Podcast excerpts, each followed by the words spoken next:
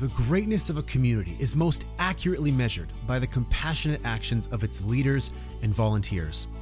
Every week, founder of the community Big Hearts, Stu Starkey, will place the spotlight on leaders and volunteers, highlight key stories and statistics, and share insights to educate listeners and inspire everyone to have greater impact in their communities.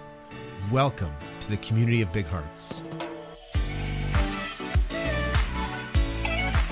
Hello, everyone, and welcome back to the community of Big Hearts. Today, we do not have Stu, unfortunately. He's a little bit under the weather, but we have myself, Damian, who is very excited to introduce Tim Coldwell, the president of Chandos Construction. They are 100% employee owned and are the first and largest B Corp certified commercial general contractor in North America. Tim is an Indigenous entrepreneur and advisor to San Francisco's Center for Innovation in the Design and Construction Industry, past board chair of the Integrated Project Delivery Alliance, Edmonton Construction Association, and was a recipient of Canada's top 40 under 40 in, te- in 2020. Wow, that's a lot. Tim, how are you doing today? It's great to be here. Fantastic. We've been looking forward to this interview for quite some time. Your organization is a leader in the construction industry and is known for your innovation and collaboration. So, can you tell us a bit about uh, Chandos? Yeah, we so we describe ourselves as a purpose-driven national technical builder uh, that's leading change in the Canadian construction industry. Uh, the purpose-driven part, uh, we are 100% employee-owned. Uh, we're the world's largest B Corp certified contractor.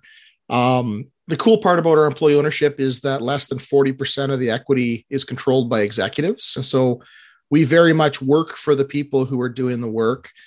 Um, and um, we recently made a commitment uh, to net zero by 2040, including our supply chain. So, you know, that's the purpose-driven components, uh, the high the high points there. Um, national is just that. We've got seven offices across the country, and technical builder is a nice way for us to say uh, we're not the best contractor to build a warehouse in a field, four walls and a roof. Uh, we like complexity, and uh, so that's a little bit about the organization. Fantastic. And you've been at Chandos for quite some time 15 years uh, before presidency, and since then, about five plus years, correct? Yeah, that's right. I, um, like, my personal story is uh, I saw self identify as an at risk youth. I was going to be in a cardboard box on the street unless someone gave me an opportunity. And Chandos gave me a job. Um, I didn't have the best experience or the best grades. Um, but they saw something in me, and and um, I've been with the organization since I was like 17, turning 18. It's 20 some years now. I've done lots of different roles um, over that time, and um, you know, it was really a second family for me. Early days, I found a, a community in the construction industry and a sense of purpose that's driven me over the years amazing. And you know, I'd love to talk more about your programs moving forwards, but I, I do want to circle back to um, you know some of the programs you guys are essentially the net zero and, and things from there. When did you guys begin uh, this uh, this this initiative, and uh, how did it sort of get started? I would say that the genesis for our leadership on sustainability started in the early 2000s. Um, and for folks uh, who are familiar with the construction industry, they'll remember that's when the first LEED uh, certified projects started to make their way into Canada. Uh, we built some of the earliest ones in Western Canada. Um, and we did this project called St. John Ambulance, um, where we diverted 98% of the construction waste on that project. And it would have been about 03, I think, is when the job was done. And we said to ourselves, we said, you know what? This is not that difficult. What if we diverted construction waste on more of our projects? And so uh, time rolled forward, and a few years later, we were diverting on all of our projects, and we've been diverting over 80% of our entire enterprise wide uh, waste stream since the mid 2000s. Um, and so that was the beginning of, uh, of the sustainability movement. And we won some awards uh, for that work and uh, we started to do more and more deep green projects. We built some net zero buildings, and uh, we became B Corp certified in um, I'm going to say 2015. And roughly half of the B Corp certification relates to how we as an organization um, uh, respond to the climate crisis. And so um, we recently, you know, went deep on our supply chain, wanted to understand what our what our footprint is and uh, made a commitment to be uh, net zero by 2040. And so, I, I guess, long answer to your question, um, a bit of an evolution over time um, in the organization, uh, but we're deeply committed to sustainability. Well, I truly appreciate that. I, I, feel going through school and taking some of those early business courses, they really talk to you about the triple bottom line, right? And and moving mm. over to more social, uh, ecological thought and, and thinking about going further than always the financial bottom line. Now you need to keep that in practice all the time, right? Because you need to be able to uh, move sustainably forwards. And as a B Corp, we love to see that. I, I also saw that you uh, are rated one of the top um, B Corps for workers in 2016, 2017, and 2021 yeah. B Corp directory, which is that's simply amazing. So um, the reason why I brought up the the net zero and sustainability aspect is that's only some of the B Corp, as you mentioned. Mm. How else are you moving the needle in terms of you know things like gender diversity, indigenous relations, and and helping out at risk youth? Yeah, so I'll, let me just uh, unpack a couple of things there. So, so one of the most uh, impactful things that we as general contractors can do is uh, relates to our supply chain. So, uh, we'll do 940 million of sales this year. Uh, we've got 600 and some employees. Um, and um, pardon me, we'll do 940 million of sales this year. We've got 500 and some employees. And um, but the interesting thing is that every day in Canada, something like 2,000 people put their work boots on and go to work on our job sites uh, because we sub a lot of the work. And um, so generals have this big supply chain. Um, and we're really interested in how we can use our supply chain as a force for good. We can push subcontracting to uh, sub uh, to suppliers and subcontractors that are owned by members of equity seeking groups or owned by indigenous um, entrepreneurs. Um, we can encourage our suppliers uh, to move the needle on gender diversity in their workforce. Uh, we're a significant buyer of these services. And so that to me is one of the most powerful ways uh, we can move the needle on these sorts of things. Fantastic. Uh, I absolutely love that. And, you know, my background stems from working in the non for profit uh, area. And we uh, worked for a small charity called CanU Canada. Uh, they've been on one of the first, uh, our first season. And they work less privileged individuals who are, you know, just given a step behind when they're starting in life.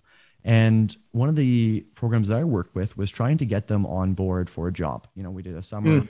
Summer program, um, and you know, was working with their resumes, and trying to get them job experience, volunteering here and there. Um, but really, it is that sort of employer taking the first step and say, you know what, let's give you an opportunity. And you know, reading about your story, that was the opportunity that you were you were given. Say, hey, let's go with this. Let's give you an opportunity to really join on, to learn, and you know, to understand what we're all about as an organization. So I love hearing about organizations like yourself who are giving that time and giving that effort and creating those programs for uh, the at-risk youth.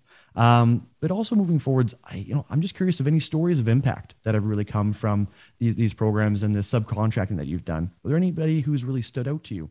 Oh, uh, yeah. That's come back. Yeah, yeah, I could give you probably dozens of examples. Um, before I give you a, a, an example, I'll just unpack kind of the, uh, you know, the the opportunity in the construction industry. Uh, so our industry is what I call one of the last escalators to the middle class. And so, um, you know, we can hire anyone to push a broom for $18 an hour on our job sites. Let's hire that kid who's riding the bus three hours a day back and forth uh, to high school, working two minimum wage jobs, trying to put food on the table for a brother or a sister because mom and dad aren't around. Let's hire that kid. And then when we do that, they they're they're they're very loyal. They're thankful for the opportunity they've been given. We put those individuals who are interested in our apprenticeship programs apprentice carpenters, uh, you know, on average, it depends on what year you are in the program. Um, they make 24 bucks an hour on average. And most general contractors in Canada pay for their folks to go to trade school. So, you know, you start as a laborer, we put you in the apprenticeship program, we pay for your education, you're making 24 an hour. Four years later, you're a Red Seal carpenter, and Red Seal carpenters are 38.50 an hour straight time, um, up over 40 in Toronto that's over $100,000 a year. And it costs us nothing uh, to do that. We are going to hire those people anyways. And so um, that kind of gets at the opportunity that we have as an organization. Um, and then related to that, uh, we have a labor crisis in the construction industry. Uh, there's something like 1.5 million people working in the Canadian construction industry right now, according to Stats Canada. And uh, Buildforce Canada, who's probably the leading organization for forecasting labor demands, is forecasting 700,000 of that 1.5 million will retire within the decade. So by 2030, that's 46% of our industry is going to go poof. And when's the last time you talked to a 13 year old kid who's excited about being a plumber? Um, so there's just these great opportunities to impact society and solve our challenge as an industry in terms of labor. So over those past, uh, I'll, I'll, say ten years, what uh, what stories has really stood out to you uh, in terms of hiring some of those uh, individuals to be part of those programs? Yeah, so so um, we have an individual working on one of our sites um, in Ontario, and um, he's a, a, Syrian refugee uh, fleeing, you know, a civil war, uh, settled in Canada, uh, could barely speak um, the language, um, applied himself really hard, uh, got to a functioning level on that. Um, actually had quite a quite a high degree of education from from Syria and we hired him through one of the social enterprises that we partner with. And he's working on one of our job sites as a project uh, coordinator, field engineer. Um, and I can tell you, like, we actually have to say to him, you know, it's time to go home. Like, go home, take some take some time off, take a rest. He's just so thankful for the opportunity, and frankly, blows the doors off of most of our other coordinators in terms of the dedication to the work. And so that's just one great example that I could point to. I love to hear that. And a part of the reason is, you know, you're giving that person purpose, right? Mm-hmm. They're going that step further and you're saying, hey, let's give you the opportunity to really thrive. And I love to see that he's doing that. And as uh, he probably knew he would as well. Um, and that's why we're really happy to have you on the podcast today. You know, this is a conversation where we're trying to inspire others and to have these conversations on how they can give back and how you've gone a little bit further and you've sort of applied your organization to um, simply do more than you know write a check out the community or, or sponsor this event is you're using your skills uh, and your programs to best leverage uh, how you can give back so um, I just want to sort of make a note of that, just how awesome. And for some of our listeners out there, it's these simple programs that you can go and explore to learn more and, and listen to these conversations and have these conversations with people to, to learn how you can best assist in your community. Now, I want to specifically target, uh, you know, we have a partnership with NorQuest College, um, which is Alberta's Indigenous Construction Career Center. Mm. That's something that you hire for craft workers and construction professionals. You've also done a lot of work with United Way, Habitat for Humanity, Boys and Girls Clubs. Are there any organizations that really stand out to you for the work that they're doing and how you're uh, helping uh, drive them forwards? Uh, yeah, absolutely. So we have strong relationships with organizations all across Canada. Um, I would say our relationship with United Way is uh, one of the longest standing. And we run a campaign every year. And, you know, that's more traditional CSR, you know, run a campaign. We do a match with our employees giving. Um, we stroke a check. And I think that's great. And I think that that continues to be an important part uh, of the ecosystem. Uh, some of our other partnerships, uh, an example would be Embers in Vancouver. Embers is a day labor organization, and we partner with them and we hire people uh, through their organization. And after a period of time, uh, we have the ability to bring those folks onto our payroll. And so um, they're solving uh, a social challenge um, with the work that they do with individuals in Vancouver, and they're helping us uh, with an employment challenge. So that's a great combination. Uh, there's another organization in Calgary called Momentum, uh, very similar uh, sort of arrangement. Jeff Loomis is the executive director. And, you know, Alberta Indigenous Construction Career Center um, in Edmonton is uh, it's essentially a job board and it's a way for us to get connected to Indigenous um, workers who are interested in careers in the construction industry. What I would say for the listeners out there is that you would be amazed at the depth of the social enterprise ecosystem when you start to go peel the onion back and go looking for organizations that might be able to support uh, your strategy as a business. Uh, there's a lot of depth out there, and uh, it's just great to connect with them. That's uh, very timely. We just had a conversation last week with Sean Loney. Uh, there you go.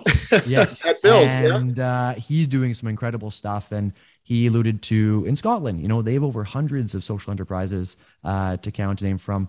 And, you know, in Canada, we got to get that going more, especially, you know, in indigenous like communities where there's so much potential to tap into. Mm. Um, mm-hmm. So I love to hear that some of those social enterprises you guys are, are working with and can you that partnership, that win, win, win, right? Yeah. It's, it's going to help everyone moving forwards. Yeah, I'd also add um, one of the things that's happening in Canada is this movement called social procurement, and um, you know, it's it's something that the tech companies in the U.S. are waking up to, as well as the, you know, the institutional investors, uh, pension funds, and the like.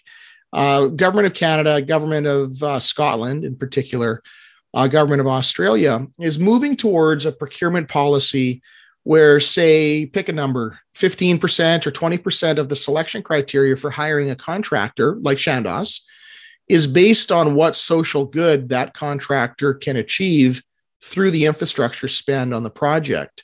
And so um, I just think it's great that uh, government is fulfilling this function where they can raise the floor, so to speak, and create demand uh, for great social enterprises like Embers through organizations such as Chandos. Um, I think it's a key role that government plays.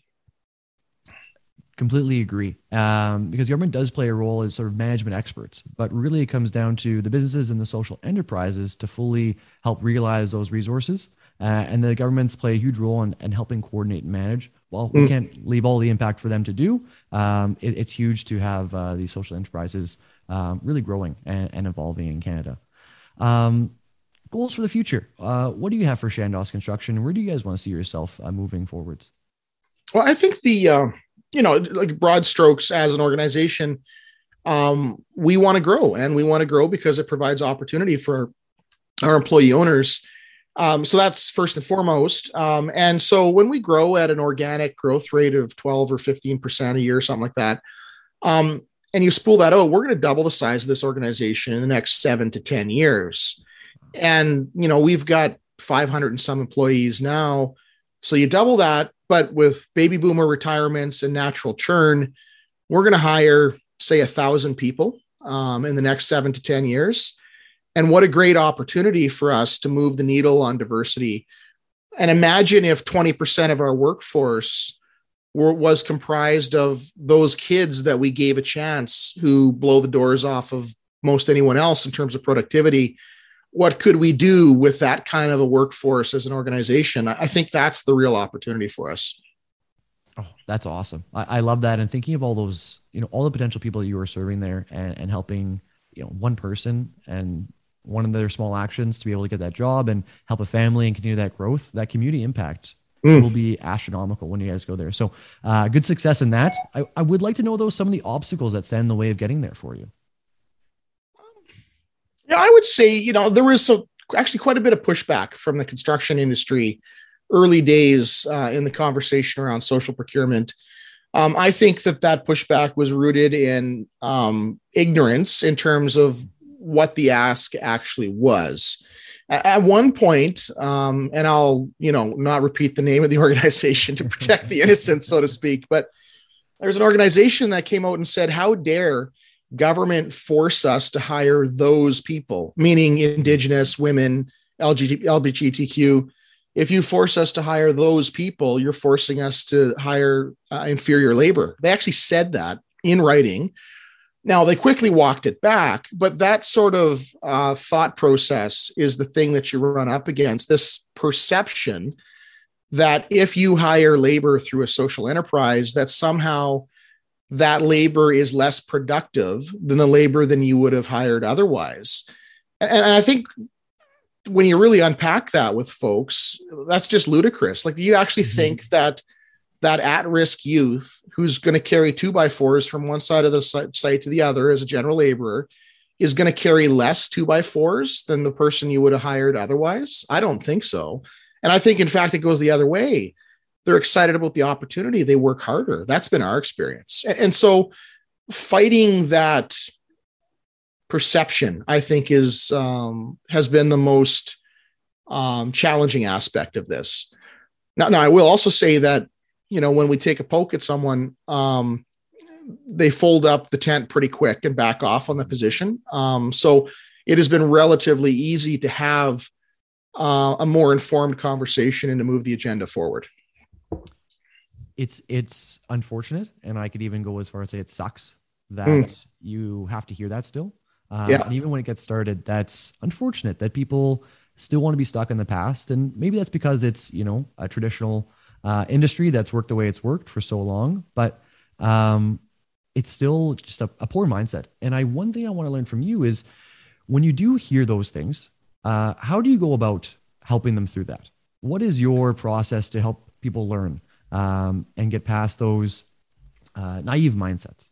Yeah, I, I, think the key there is to not um, be angry or to view the individual that you're talking to as somehow less informed. You can't be dismissive. You have to be respectful and you have to understand that they just haven't been exposed to some of the conversations and some of the data and the experiences that that others have. And so then it's a um, kind of a just a facts based discussion of how to think about it. And um, I find that that seems to be the best approach.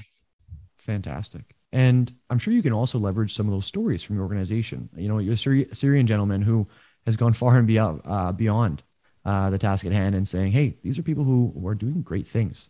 Mm. Uh, let, us let's, let's talk about these individuals who are who are just only helping and impacting our community. So, um, thanks for that because we do need to be patient, listen, and and help these people um, just understand more. So yeah, yeah. I will finish off today with a question I prompted you with. Uh, what is the kindest thing anyone has ever done for you? Ah, I think um, I won't use the individual's name, but I, I um, I've lived in a lot of different cities in Canada, and and the narrative usually goes, oh, you know, that city's pretty tight. There's an old boys club. It's tough to, you know, really wiggle your way in there. And um, and in one particular city, I met um, a senior leader in the community and uh, had a you know had a coffee and a good conversation. Um, and there was an immediate affinity, and um, this individual uh, went out of his way uh, to open doors and to um, advocate for me in the community. And I just think that, um, you know, lending one's power to someone who is in need um, is a really is a really kind thing to do. Our stories that we usually hear from that always have one person who makes that uh, that kind of thing happen. So yeah, yeah. Tim Coldwell, it's been fantastic to have you. Um, we've learned quite a bit about the construction industry and and all that you're doing as a B Corp moving forward. So thank you for joining us. Thank you, Community Big Hearts, and uh, great success moving forwards. Great, and thanks for uh, thanks for having me.